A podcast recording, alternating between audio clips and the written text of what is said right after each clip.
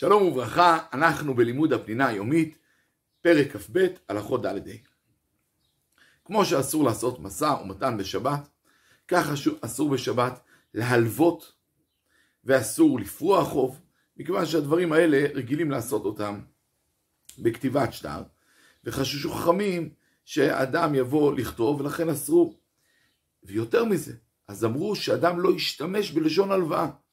כאשר הוא בא להשאיל מחברו משהו, או לשאול מחברו משהו, לא יגיד לו תלווה לי, אלא תשאיל לי, כי על שאלה לא נוהגים לכתוב שטר.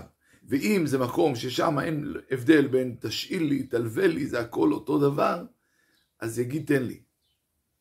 ואם מישהו בא ואמר לך, אני יכול להלוות ממך משהו, תגיד, אסור בשבת להלוות, אבל אני בשמחה יכול להשאיל לך. וממילא, על ידי זה, לא יעבור על גזירת חז"ל, שלא להשתמש בלשון הלוואה. יש מחלוקת גדולה בפוסקים, האם אפשר לתת מתנה בשבת. כי גם זה דומה למקח וממכר. לכן יש שאסרו. יש שאמרו, טוב, אבל על מתנה לא נהוג לכתוב שטר, ו... אז זה לא נחשב כמו מקח וממכר. למעשה, המנהג הוא להחמיר, ולא לתת מתנה, אלא אם כן שעת הצורך. כגון שנותנים פרסים לילדים בתלמוד תורה וכיוצא בזה, אז אפשר להקל.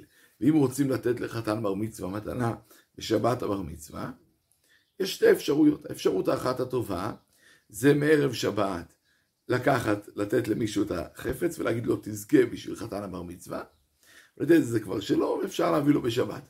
אם לא עשו את זה, אז אפשר לתת לו ולהגיד זה פיקדון אצלך עד מוצאי שבת, ואז תזכה בזה. ואם לא, וזה שעת הצורך, אפשר גם לתת, כי כמו שאמרנו, בשעת הצורך אפשר בהחלט להקל בזה ולתת מתנות גם בשבת. אסור להטיל גורל. למה? כי החשש הוא שאם יתחילו להטיל גורלות, נניח על מי יקבל איזה מנה, יבואו להתחיל למדוד ולשקול, וזה כמובן אסור בשבת כמו שכבר למדנו. וגם זה משחק שהוא לא מתאים לשבת.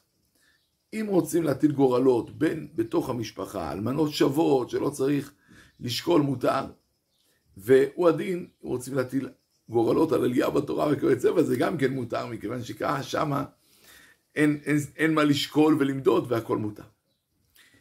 כמו שאסור, אמרנו, להשאיל ולהלוות, כך גזרו על כל הדינים שעושים בבית הדין, על הגירושים ועל הקידושים ועל, ה, אה, ועל הייבום ועל החליצה, על כל הדינים שעושים בבית דין אסור. למה? כי אמרו, זה, אדם יבוא, אם אה, נתיר לו, הוא יבוא לכתוב.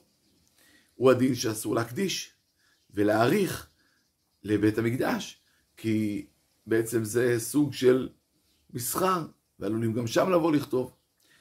הוא הדין שאסור להפריש תרומות ומעשרות בשבת. מכיוון שא', כמו שאמרנו, זה כמו להקדיש, חוץ מזה, שם זה, אתה מתקן את הפרי, זה כמו לתקן כלי. כי אתה לא יכול לאכול, על ידי הפרשת תרומות ומעשרות, אז אתה יכול לאכול, זה כמו תיקון כלי, לכן עם אלה הדבר הזה אסור. בכל הדברים האלה, אגב, מה שעשה, עשוי. כלומר, אם עשה, זה נחשב. בתרומות ומעשרות, אם עשה במזיד, יהיה אסור לאכול את זה עד מוצאי שבת, ואם זה בשוויין, זה יהיה מותר כבר במהלך השבת.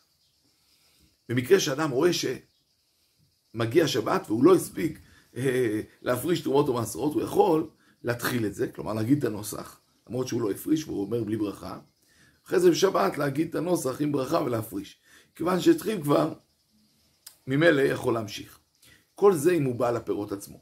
אם הוא אורח, הוא לא יכול לעשות זה, אלא צריך לבקש רשות ולהגיד לבעל הפירות, האם אני יכול להיות שליח בשבילך להפריש תרומות ומעשרות, ואז הוא יכול לעשות את זה. שלום, שלום. Thank you.